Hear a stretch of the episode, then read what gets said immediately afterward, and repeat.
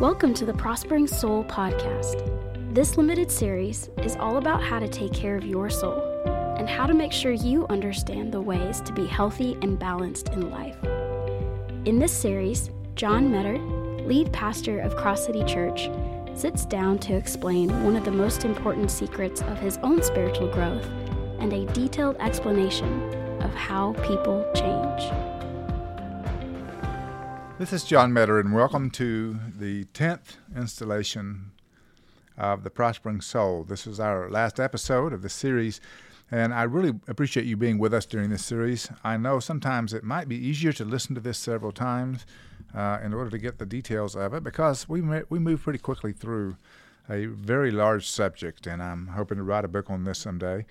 And uh, so, but the teaching of the prospering soul is such an important thing for healthy living, to have a soul that prospers, uh, that's in good health, that allows us to have good practices and um, a good way of uh, battling thoughts and emotions and habits that drag us down is something that everybody needs. We need to have soul health.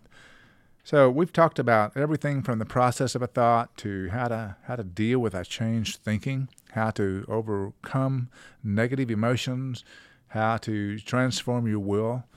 We've talked about the different weapons that we have to do that with. We've taught you to take every thought captive to the obedience of Christ. Um, and that's true of all kinds of thinking. And for the believer, it means that we are literally given every tool we need to be able to have a healthy mindset. The diagram I gave you and talked about with the pendulum was very, very important to me because that pendulum is grounded uh, by the truth that God gives us. That's the gravitational force that keeps us in balance. We can have motions on all different sides uh, of that point of truth. We can be happy or sad. Uh, we can be excited or we can be cautious. But when that pendulum swings so wide that our responses are extreme, then it complicates life, it complicates our emotions, it complicates our relationships. So, in this particular um, session of The Prospering Soul, I want to talk to you about habits and routines. And this won't be a long session because it's a summary. But these habits and routines that I'm going to share with you are things that I've shared with leaders over the years, and I've just assembled them together. And I want to encourage you to think carefully through these routines. Think carefully through what it means for you to put these habits into your life, this way of thinking into your life, and, and to see how it affects your mental health, to see how it affects your balanced thinking, to see if it moves some of the extremes off of your emotional responses, your thinking, your immediate thoughts. Um, it's not the end all, but it's a very good way to run the marathon of life. And so we'll be talking about these habits and routines. I'm going to give you several of them, and uh, one at a time. And I just want to encourage you to build these into your life. So here's number one if you're taking notes or if you are uh, going to mark these in your mind uh, for, for later thought, number one, successful people create margins in their life to spend time with God and with truth. They, they create margins in their life to spend time with God and truth. Now, you can translate that very easily to say spend time with God and Scripture. But I'm aware there are people out there that, that may not uh, be followers of God, may not be followers of Jesus, but they're looking for a way to balance their lives. And uh, so I want to use as generic terms as I can in this particular podcast because I want you to know that if you spend time with God, you're spending time with the God who is absolute, who gives absolute truth. He's the creator of the universe. He wants a relationship with you, and He will give you a relationship through His Son, Jesus Christ. And um, for you to have a balanced life, you need to be in touch with the God who created you and the truth that He grounds you in. So these people who are successful create margins in their life to spend time with God and with truth. I've learned this. It's not possible to serve others consistently. It's not possible to be around people with all different kinds of ideas and thoughts if our own well is not replenished with fresh water, if our own sense of balance is not grounded in something other than other people or the culture. Now, the whole idea of a prospering soul is the desire to operate out of a full and healthy spiritual life. And that's the difference maker. It really is between finishing a task and fulfilling a ministry, uh, doing something well, whether it's marriage or work or uh, relationships. It's the difference maker, being able to have a full, healthy life. Often I've heard people say to me, I don't want to be in a relationship with an unhealthy person because uh, then they will drag me down. And I, I agree that each of us have the responsibility to be healthy. And I can't do that without some sense of uh, the Lord in my life and His life giving word at work in me. And that does take some work, take some disciplines for you to create margins in your life to spend time with God. I spend my time with God mostly in the mornings. God is never far from my mind, and the Scripture is uh, never far from my mind either. But I have a, a, a, dedicated time that I do meet with God, and it's usually right when I wake up in the morning. Uh, it's not like I wake up and automatically think about that. It's not like um, I think that's always just a fun time. I don't approach that from the idea of, oh, this is going to be comfortable, easy. Uh, I approach it from a perspective of discipline. I need to pause in my life and set my directions every single day. And I discipline myself to do that. Now, I'm going to give you three words that start with D that I found helpful because sometimes people don't spend time with God and the truth, the Word of God, uh, until they desire it or until they delight it or until they're um, uh, in desperation in some way. But here's what I believe I believe that if you spend time, disciplined time, uh, with God and with His truth, then the desperation moments you're already prepared for. And we discipline ourselves because we know it's right and good and we need that grounding. So, discipline is the first word that I encourage you to do, even if you don't feel like spending time with God, even if you think it's difficult, difficult to read the Bible, difficult to pray. Uh, discipline yourself to do that anyway, even for just a small amount of time. There's a second D that comes into play shortly thereafter. It's called desire when I disciplined myself to spend some time with God later on in that process, I really began to desire to spend time with Him. I look forward to opening my Bible. I look forward to finding out what the truth is that I need to be equipped with for this day. And, uh, and that's a daily thing. And God is always faithful when I discipline myself to give me those moments uh, after a, a period of habit where I am really interacting with Him in prayer and in learning what the truth is. So, first is discipline, second is desire, and the third D is delight. Delight. Later on in this process, it just becomes absolute fun because not only have you built a habit of spending time with God in truth, you begin to want more and you begin to delight it in it whenever you see Him speak to you in one way or another. And you can actually see it on someone's face when they are uh, actually spending time with God and spending time with truth it's a huge, huge thing. You see them rising in their level of maturity. You see joy and eagerness in their lives. Uh, they have the ability to serve others because they have found that their well is full with them spending time with God. So, number one, people create margins in their life to spend time with God. Let me just make this confession that I'm not perfect in that discipline and that devotion. But I will also say I've never regretted it, not once. I have spent time with God in um, over a long period of time, and as I look back on life, I can't imagine handling life without Him and without His truth.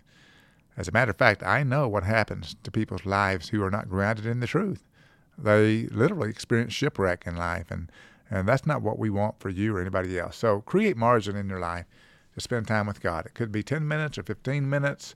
Uh, there's a whole host of resources that will uh, complement your time in Scripture. But I would encourage you, if you've never done it before, just to take time to read through the book of Proverbs one chapter a day. That's how I began years ago. And I would read chapter one of Proverbs on the first day of the month, chapter two on the second day, and so forth. And I would just look in that book, or that chapter that I read every day, for truth or wisdom about my life. I would say, God, show me what I need to learn about being a man and about being a man who's balanced. And uh, that's really how I began. And as I read the book of Proverbs, I realized that God could speak to me every single day. And uh, of course, now I read throughout the whole Bible, but I began in the book of Proverbs and the wisdom that God gives us. So create margins. That's number one.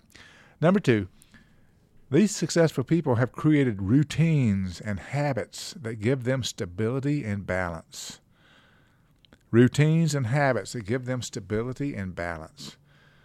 Um, I know that I'm going to step on a few toes here because everybody has their own way of routine or habit. They have their own time they like to get up or time they like to go to bed at night. And, and I agree that no one size fits all. I realize that. But I'm going to quote Jordan Peterson here, who is a, a, a global speaker to men in particular about uh, their lives, and about having balance and working and walking with the truth. Jordan Peterson, uh, in recent years, has become a believer in Jesus Christ after having been a philosopher, a psychologist, and a, a speaker and author. And here's what he says about routines. He says, if you don't have a routine, get one. If you don't have a regular margin and rhythm, there's no way you can be mentally healthy. Whatever time you get up, pick one and stick with it. Otherwise, you dysregulate your circadian rhythms and they regulate your mood. I had lots of clients with personality disorders. One was a brilliant girl who wouldn't eat in the morning at all, and most of the time she did with just three quarters of a cup of rice a day. And when she ate, she felt stronger and balanced her thinking, but it didn't last long. She was empty. And my counsel to her was get a regular schedule, sleep well, eat a full diet. And when she began to do that in just a matter of weeks, all of her anxiety went away. She had previously been captured by anxiety, uh, was not mentally healthy, and by tweaking her routines and habits, just in a secular context, she was much healthier. Now, I would just go on and say that that's why God created the world the way He did seven days, evening and morning, the first day, and so forth. There are regular cycles that we have in life. There's a regular cycle of a day and seven days in a week, and so forth. And all these are built so that we might have a routine. So if you don't have a routine, said Jordan Peterson and John Meador, get one. And go to bed at a reasonable time, get up at the same time every day, build habits and routines into your life that let you have stability. If you were to take, take a step back and just write your schedule out for the last 14 days on a piece of paper, and if you would compare your routines with the balance of life that you feel you achieve at this moment, they might line up. In other words, if you don't have a good routine and you're all over the page, all over the calendar, it might mirror the fact that you could be all over the page and all over the calendar with your thinking. Um, but I can promise you this if you have routines, it brings a more stabilized life. And I want to encourage you to create routines and habits that give you uh, a degree of predictability and a way to build margins into your life. Okay, that's number two create routines and habits to give them balance and stability. Then here's principle number three. These successful people know that life is often a battle and they know how to fight. Now, I'm talking about the spiritual battle today, the battle for a tranquil, prospering, consistent soul. When our mind is where it ought to be, our emotions are being surrendered daily, even moment by moment, and our will is subject to truth and to Christ and to facts. The battle is won in your mind. And it's really important that you know that the weapon that God gave you to do battle in your mind is the Word of God. I'm going to refer to 2 Corinthians chapter 10 verse 5 again, taking every thought captive to the obedience of Christ. If you've been with us, you know that I've been talking about that the last few weeks. And when I talk to people about this, I consistently hear how important this weapon is. When we use it, we win the battle of our souls. God has given us all the weapons we need. But I would also say that prayer and praise are important pieces of this as well. Helping us win the battle means that we place our mind in the right places and on the right things. This is why I always encourage people that you need to be in corporate worship. You need to be in prayer, both you yourself and God and others. You need to be in the Word on a regular basis. As a pastor, uh, of course, you would expect me to say you need to be regularly worshiping with God's people in church. You need to be faithful to that. But let me just say, from the perspective of mental health and the perspective of soul prosperity, you absolutely must be in that place around God's people, around God's Word, around a consistent group of people who verbalize their prayer and their praise to God and in doing so, replace all fear, anxiety, and everything else that's going on in their mind at the time. it's kind of like a training table. If you're not on the training table of a healthy soul, which God created, then you're not going to have a healthy time of it on the on the playing field. So they learn to do this. They learn to realize that life is a battle and they have the weapons by which to win the war. Then there's number four. These successful people learn to lead themselves first, and then they're able to lead others also. Great servers are not in bondage to their emotions and feelings.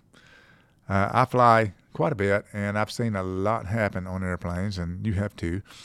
And uh, I've seen a number of YouTube videos where someone was unstable on a plane. Maybe they were threatening others. Maybe they were just loud. Maybe they were just panicky. Uh, they might have been responding to someone else that was a little loud, maybe a baby that's crying, and they just lose control. They lose control. And uh, in that YouTube video where I see this happening quite a bit, these airline attendants have to referee them. And they have to actually be calm and composed while everyone else seems to be losing their balance. And they do this really well, but they're trained well. They're trained that in that moment, you can't be emotional. You can't be loud because other people are, and all you'll do is escalate this. So basically, you have to lead yourself first, and then you're able to lead others to a place of stability. So let me just say that people who serve God well, or serve their families well, or serve their business well, learn to lead themselves away from disputes and reactions and moodiness and inconsistencies. They've done this because it keeps them from being a wit- living witness to the power of Christ. It keeps them from spoiling the group mindset when they don't control themselves. When we master our own lives through His truth, we're in a prime position to lead and help and serve others and to build our organizations and to do our work in a, in a great, great way.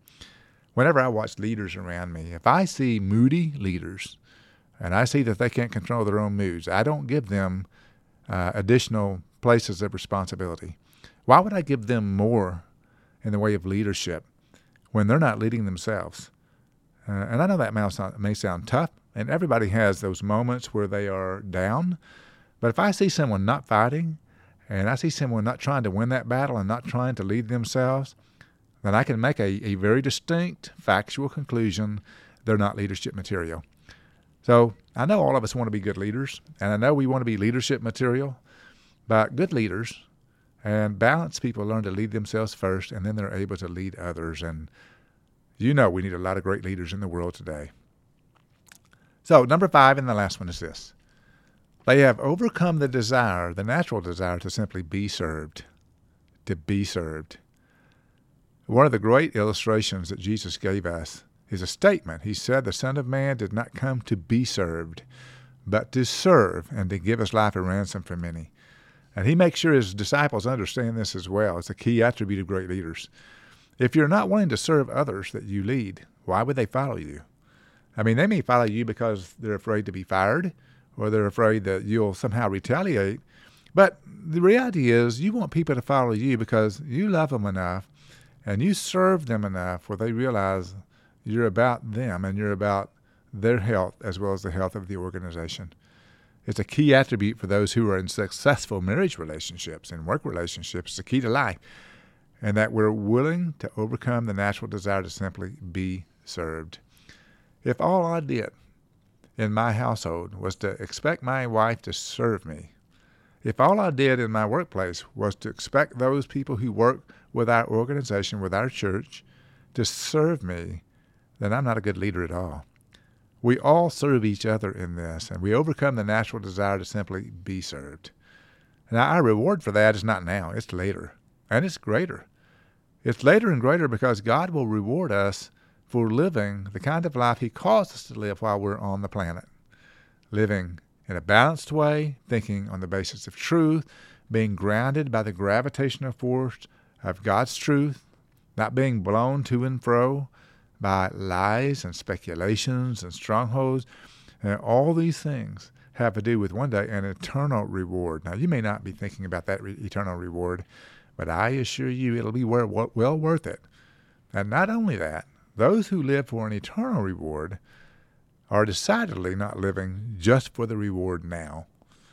Meaning that you don't respond in a good way to people just because going to respond well back to you. You do it because it's the right thing to do. You do it because it's the balanced way to live. It's the best way to live. And it follows the example of the one that we follow, who's, who is Jesus Christ. So I want to end this uh, this podcast and this whole series by saying what it says in 3 John verse 2. Beloved, I pray that in all respects you may prosper and be in good health just as your soul prospers. So let me encourage you with that, that uh, that John said that to one of those who followed with him as they followed Christ. And it's recorded in the Word of God, and it's important for us to learn how to have a prospering soul. And you have the, all the tools to do that with in Christ. Thank you for tuning in with us. It's been a real joy to share these 10 sessions with you on a prospering soul. And I hope to catch you on another podcast that we do. Until then, I'm signing off as John Meador.